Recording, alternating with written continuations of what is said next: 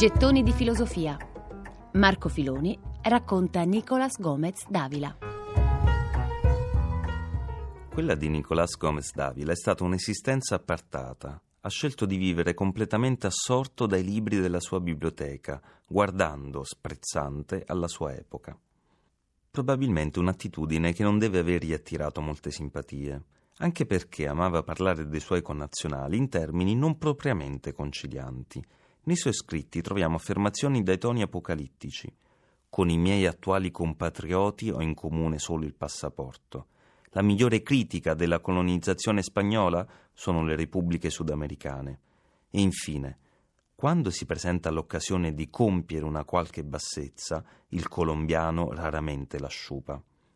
Scrive ancora: Il problema di base di ogni antica colonia, il problema della servitù intellettuale, della tradizione meschina, della spiritualità subalterna, della civilizzazione inautentica, dell'imitazione forzata e vergognosa.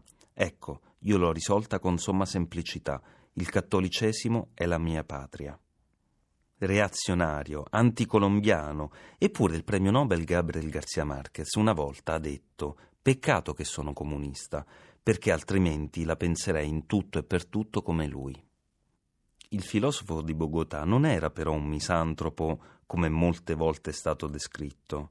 A suo modo trovava il tempo per quella che doveva essere, per lui, una concessione alla vita mondana, almeno una volta a settimana raggiungeva a piedi il Jockey Club di Bogotà, di cui era stato persino presidente.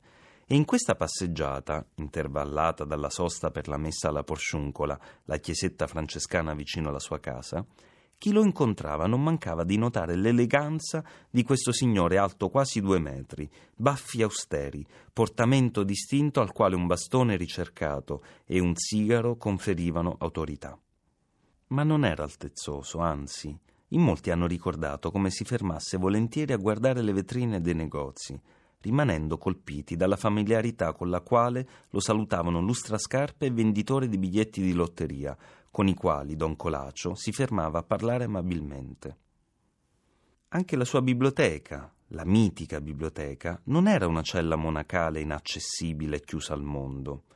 A lui piaceva molto dialogare e discutere con una cerchia di amici, certo, una cerchia ristretta, e questa cerchia di amici era composta da Hernando Tellez, critico e scrittore, Felice Antonio Wilkes, un dotto frate minore conosciuto a Roma nel 1949, Douglas Botero Boschel, politico e diplomatico, infine Mario Laserna Pinzon, il matematico e fondatore dell'Università de Los Andes.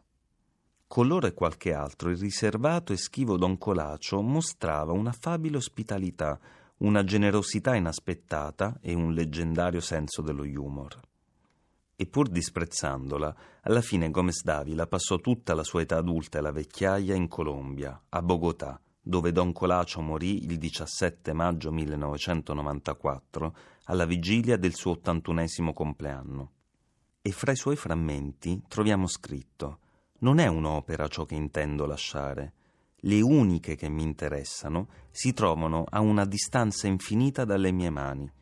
Vorrei lasciare però un libricino che, di tanto in tanto, qualcuno apra, un'ombra tenue che seduca poche persone.